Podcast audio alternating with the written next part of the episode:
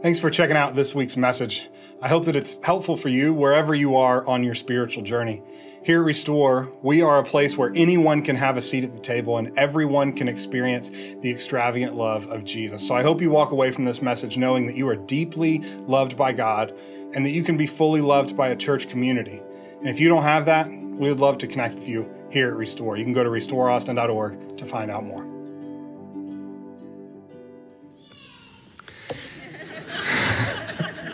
That is the nicest thing anyone's ever said to me.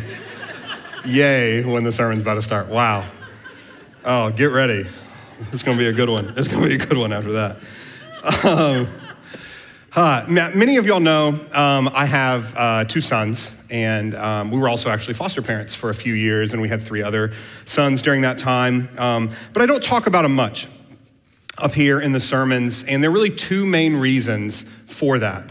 Number one, they are their own people, you know, with their own lives and their own faith journeys. They're not like props for me. Um, and I know how damaging it can be when pastors make their children into props for ministry. Um, and so that's a big reason, reason number one. Reason number two is that not everyone here is a parent, right? And being a parent or not being a parent is incredibly complex.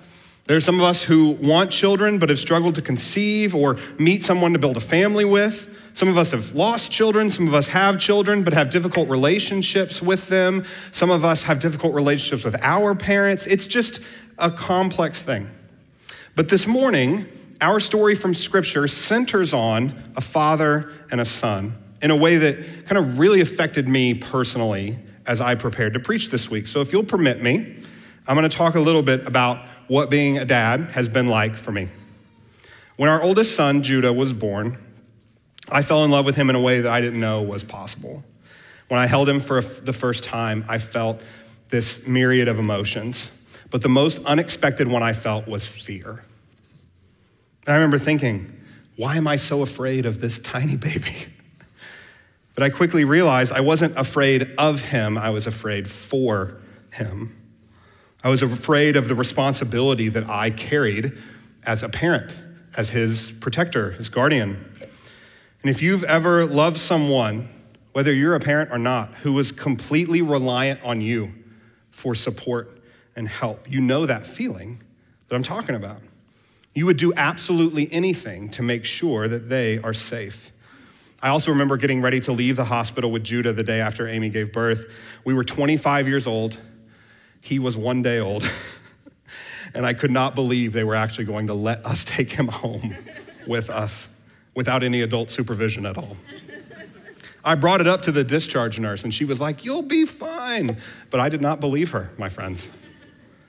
One time, when Judah was four, we were at one of his soccer games, and I was holding our youngest Major, who was just a, a baby at the time. And Amy was keeping our current foster placement, our son, uh, busy, who was a toddler.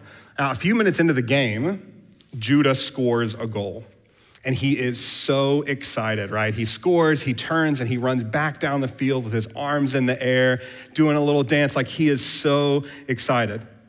But then a kid on the other team ran up behind Judah and pushed him in the back as hard as he could. Judah never saw it coming. He went down immediately in a hump. Before I knew what was happening, I was halfway onto the field with baby Major on my hip, ready to defend Judah from his four year old assailant. Thankfully, I quickly realized how ridiculous I was being. I was so embarrassed actually that I put Major down on the grass and then picked him up again really quick to be like, oh, look, he just crawled out onto the field.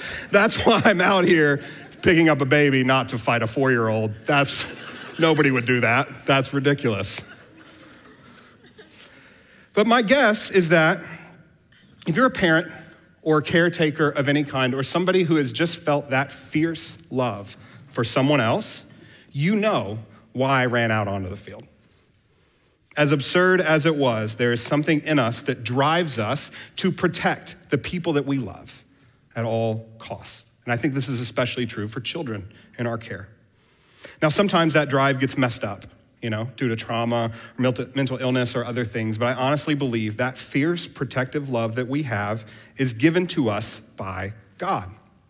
But here's my question for us this morning What would you do if God was the one that your child needed protection from?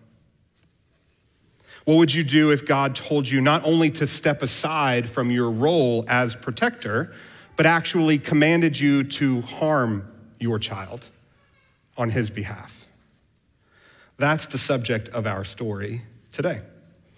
We're a couple of months into our year of Bible stories for grown-ups, and we're working our way through some of the most well-known passages in Scripture and stories with the goal of interpreting them in ways that lead to Christ-likeness and a healthy community and flourishing for absolutely everyone. And we're doing this, right, because so many of these stories have been weaponized in ways that have really hurt people, really confused people. The story we're looking at today is one of those stories. It's commonly called Abraham and Isaac. It's found in Genesis chapter 22. So you can turn there if you want. In a minute, the verses will also be on the screen. You can follow along there. But before we start reading, I want you all to know that this is not an easy one to interpret. Last week we talked about Sodom and Gomorrah, and I made the statement that, like, this is not complex, actually. This is pretty easy to understand. There's another passage in Ezekiel that literally lays out the interpretation for us. This is not one of those really hard to understand ones. Today, it is. It's one of those really complicated ones. In fact, rabbis, pastors, and scholars from both Judaism and Christianity have been trying to figure this out, tossing out interpretations for thousands of years in a myriad of different ways. Walter Brueggemann, who's one of the leading Old Testament scholars in modern history, puts it like this This narrative holds rich promise for exposition, but it is notoriously difficult to interpret. Its difficulty begins in the aversion immediately felt for a God who will command the murder of a son. And I have to confess that I feel a strong aversion for this God who commands a father to murder his child. But is that what really happens in this story? Is that really the God that we believe in, that we gather under his name every week? I'm not so sure. So let's dive in. Genesis 22, starting in verse 1. It says, After these things, God tested Abraham and said to him, Abraham, and he said, Here I am. Now, pause for a second. After these things is a very important phrase here. It's meant to indicate that we should understand this story in light of what Abraham and his family have been through up into this point. So, if you don't know what that is, I'm going to give a quick overview. 10 chapters ago in Genesis 12, Abraham meets this God, Yahweh, for the very first time. It says, The Lord said to Abram, Go from your country, your people, and your father's household to the land I will show you. And I will make you into a great nation, and I will bless you. I will make your name great, and you will be a blessing. I will bless those who bless you, and whoever curses you, I will curse. And all peoples on earth will be blessed through you. So Abram went as the Lord had told him. So God promises to bless the whole world through Abraham and his family. God also promises to give Abraham and his wife numerous offspring that result in them becoming what he calls, quote, a great nation. There's just one problem, though. Abraham and Sarah are old at this point. They don't have any kids yet, and Sarah is past childbearing age. And so they're struggling. How is God going to fulfill this promise? So Sarah decides that Abraham should sleep with her slave, a woman named Hagar, in order to have a child. Hagar conceives and gives birth to Ishmael, but Sarah quickly gets jealous and tells Abraham to send Hagar and Ishmael away. And Hagar and Ishmael actually have an incredible story of their own that our executive pastor, Lindsay Contreras, preached two weeks ago, if you want to go back and check that out. But after they leave, Sarah ends up getting pregnant and giving birth to her son, named Isaac.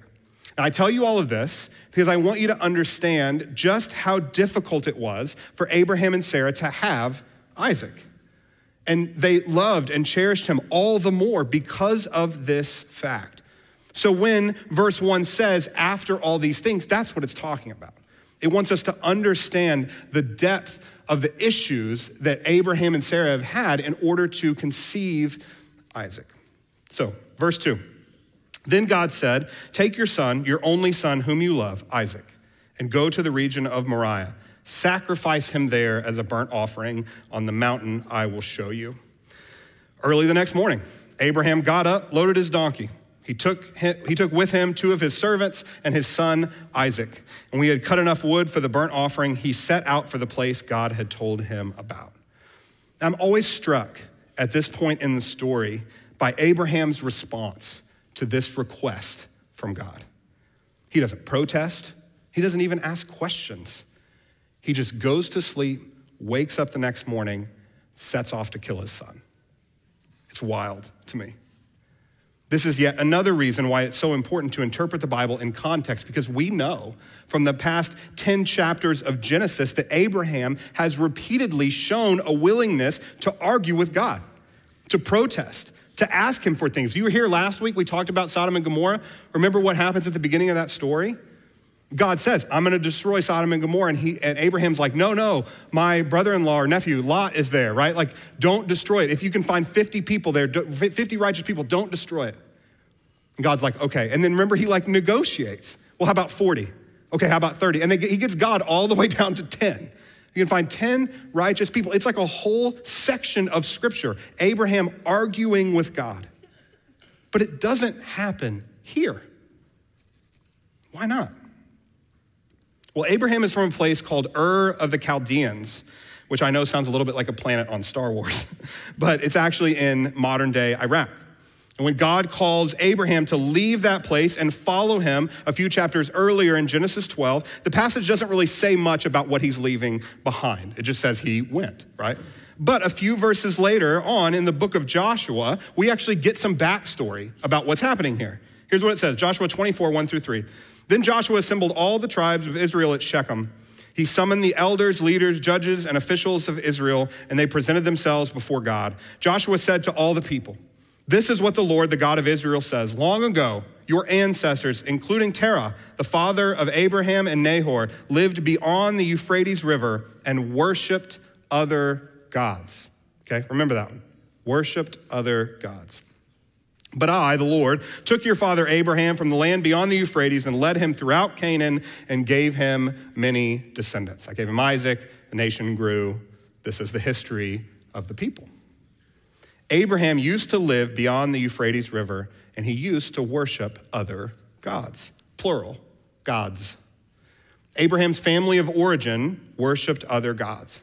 And it's not like Abraham was a kid when God called him in Genesis 12. He was 75 years old. We know that from the text. Abraham spent the first 75 years of his life worshiping other gods. And we know from ancient Near Eastern history that most of these other gods were violent, vindictive, and demanding. If you were here when we kicked off our year of Bible stories for grown-ups back in August, we read a lot about these other gods from these other religions' ancient texts and origin stories. Remember the, the Epic of Gilgamesh and the Atrahasis epic and all, all of those things. We read about these gods. These gods sent natural disasters when they got angry. They indiscriminately killed people, and they constantly tested the allegiance of humans by demanding things of them. Do you know what one of the things they demanded from them all the time was? Child sacrifice. All the time. If it was like, hadn't rained in a while, child sacrifice. If it had rained too much, child sacrifice. If the gods were angry, child sacrifice. If the gods were hungry, child sacrifice. This was a common thing that was done inside of these other ancient Near Eastern religions. So for Abraham, sacrificing his son was not an abnormal request from a God. He doesn't even plead with God to change his mind like he has done so many times before. Abraham assumes that this God is like the other gods that he worshiped for the first 75 years of his life. And following this God means being willing to sacrifice his child. So that's what he prepares to do. Verse 6. Okay, we're going to read through this whole thing now. Abraham took the wood for the burnt offering and placed it on his son Isaac. And he himself carried the fire and the knife. And as the two of them went on together, Isaac spoke up and said to his father, Abraham, Father? Yes, my son, Abraham replied. The fire and the wood are here, Isaac said, but where is the lamb for the burnt offering? you imagine that moment there? Like Isaac starting to realize what's happening. You know, he's starting to get some understanding of we have every other element for this sacrifice except for the animal that's supposed to be sacrificed. Abraham answers, God himself will provide the lamb for the burnt offering, my son. And the two of them went on together. When they reached the place God had told him about, Abraham built an altar there and arranged the wood on it. He bound his son Isaac and laid him on the altar on top of the wood. Then he reached out his hand and took the knife to slay his son. But the angel of the Lord called out from him to him from heaven, Abraham, Abraham. Here I am, he replied. Do not lay a hand on the boy, the angel said. Do not do anything to him. Now I know that you fear God because you have not withheld from me your son, your only son. Abraham looked up, and there in the thicket he saw a ram caught by its horns. He went over, took the ram, and sacrificed it as a burnt offering instead of his son. So Abraham called the place, The Lord will provide. And to this day it is said, On the mountain of the Lord it will be provided. Now, as I said earlier, this story has been interpreted in a myriad of ways in both Judaism and Christianity over the last couple of thousand years. One popular rabbinic interpretation is that Abraham actually failed this test because God wanted Abraham to argue, just like he had done before. He wanted him to protest, he wanted him to push back. Another common interpretation on the Christian side is that God was testing Abraham's allegiance to him. The application that I've most often heard from this story usually goes something like this Abraham was willing to do anything for God, including kill his own son.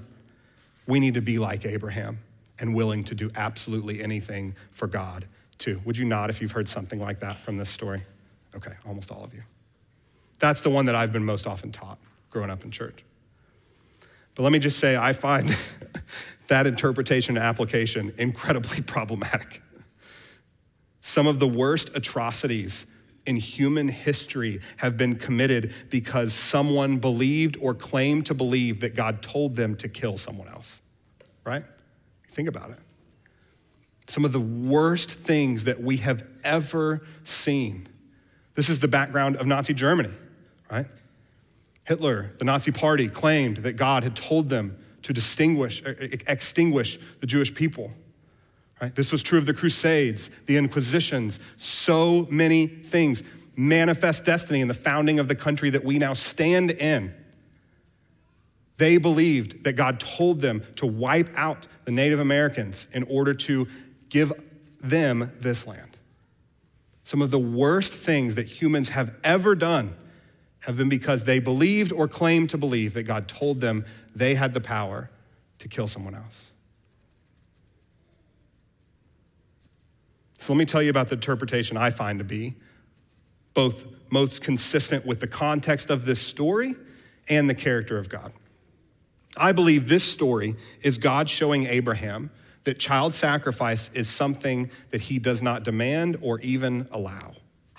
This is God calling Abraham and everyone else who would follow God, including us, to an ethic of valuing every human life equally. Of moving away from these practices of child sacrifice, of moving away from understanding gods as being retributive and violent and angry and asking for human sacrifice all the time, and moving us toward this God who loves and cares for all people. We see this a little more directly spelled out a little later on in the story. This is in the law that God gives his people in Leviticus. Let no one be found among you who sacrifices their son or daughter in the fire. That was a huge part of this Levitical Deuteronomical law that God gave to his people. This is not who we are, God says. This is not what we're about. I love how Rob Bell talks about this story.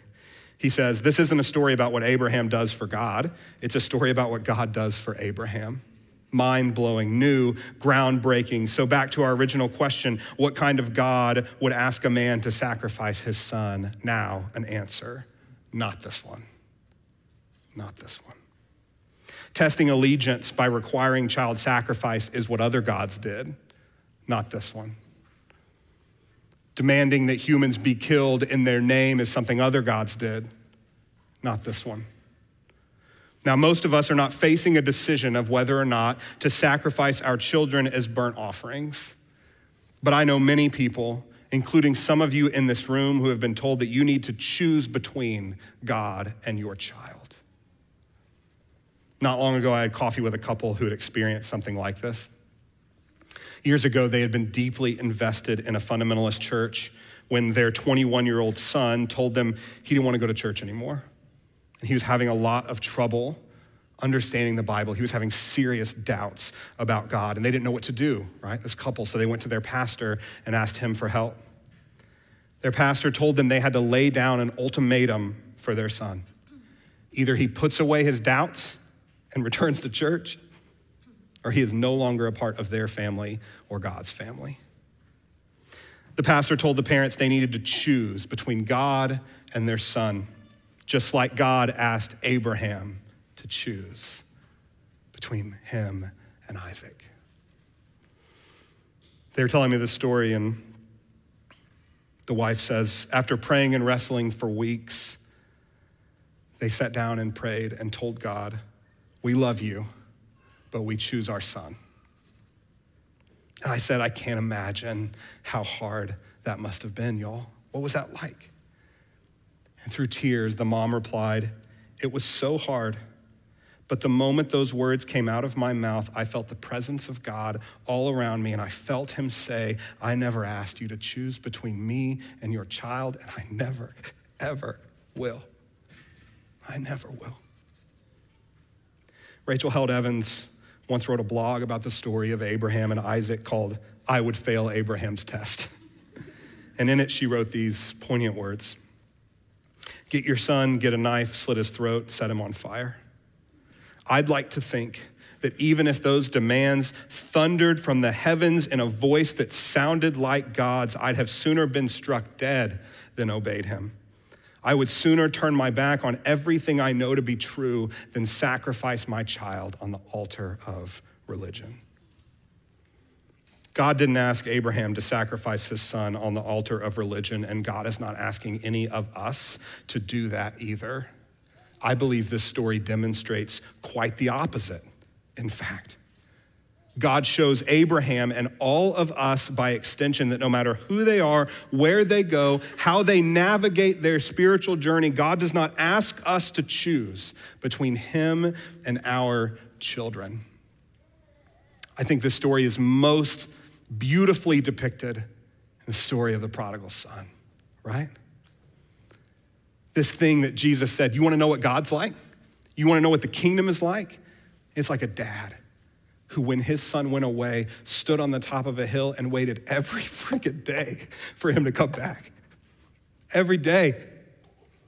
And as soon as he came back, and he was one sentence into an apology that he had rehearsed, the dad interrupts him hugs him, kisses him, puts the ring on his finger, sandals on his feet, welcomes him back into the home, to the family, to the inheritance, and throws a party for him. You want to know what God's like? Jesus said, That's what God's like. God is not asking us to sacrifice our children or ourselves or anyone else on the altar of religion because God does the sacrificing because there's something else happening here in this story, and I want to bring us to a close by showing you what it is. Remember back in verse 7 when Isaac asks his dad where the sacrifice will come from? He says, Father, the fire and the wood are here, but where's the lamb for the burnt offering? You remember what Abraham says? Verse 8 God himself will provide the lamb for the burnt offering. And what happens? God does. God provides. So much so that Abraham actually names the mountain, the Lord will provide. Some traditions believe that this is the same mountain that God's temple would eventually be built upon. This story doesn't just turn us away from child sacrifice, it turns us toward the fact that God is our great provider. We break things, God fixes them. We sin, God sacrifices. We are in need, we are wondering where the lamb is going to come from. God provides. As Christians, we can look back at this story through the lens of the New Testament and see the foreshadowing of Jesus all over it.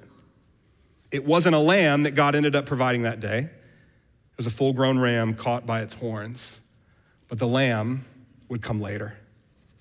Jesus Christ, God in the flesh, began his ministry on earth by walking up to a guy named John the Baptist and asking him, Can I be baptized by you? Do you remember what John says when he sees Jesus walking his way? John 1, verse 29. The next day, John saw Jesus coming toward him and said, Behold, the Lamb of God who takes away the sins of the world. The Lamb of God. The narrative of Scripture is not the story of humans laying their lives down for God, but God laying his life down for us. Take that with you today, my friends. But Jesus didn't stay dead. God in the flesh was the sacrifice to end all sacrifices because he overcame death with life and he rose from the grave and he now offers that life to absolutely everyone. As Paul so beautifully wrote to the first century church, God is so rich in mercy and he loved us so much that even though we were dead because of our sins, he gave us life when he raised Christ from the dead. It is only by God's grace that you have been saved. For he raised us from the dead too, along with Christ, and seated us with him in the heavenly realms because we are united. We are one, literally, with Christ Jesus. So God can point to us in all future ages as examples of the incredible wealth of his grace and kindness toward us, as shown in all he has done for us who are united with Christ Jesus. My friends, this is the true character of our God. A God who loves us so much that he put on flesh and came to earth and laid his life down a God so rich in mercy and love that he raised us up right alongside the risen Jesus. Other gods demanded human sacrifice, but our God sacrificed himself for humanity. That is the God that we serve and that we worship and that we gather here under his name. Let me pray. We're going to close with a song.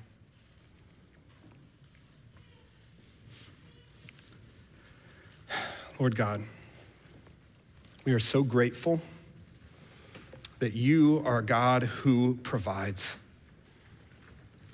That just like Abraham and Isaac stood on that mountain where you said you will provide, God, that we now stand on the earth where you continue to provide for us.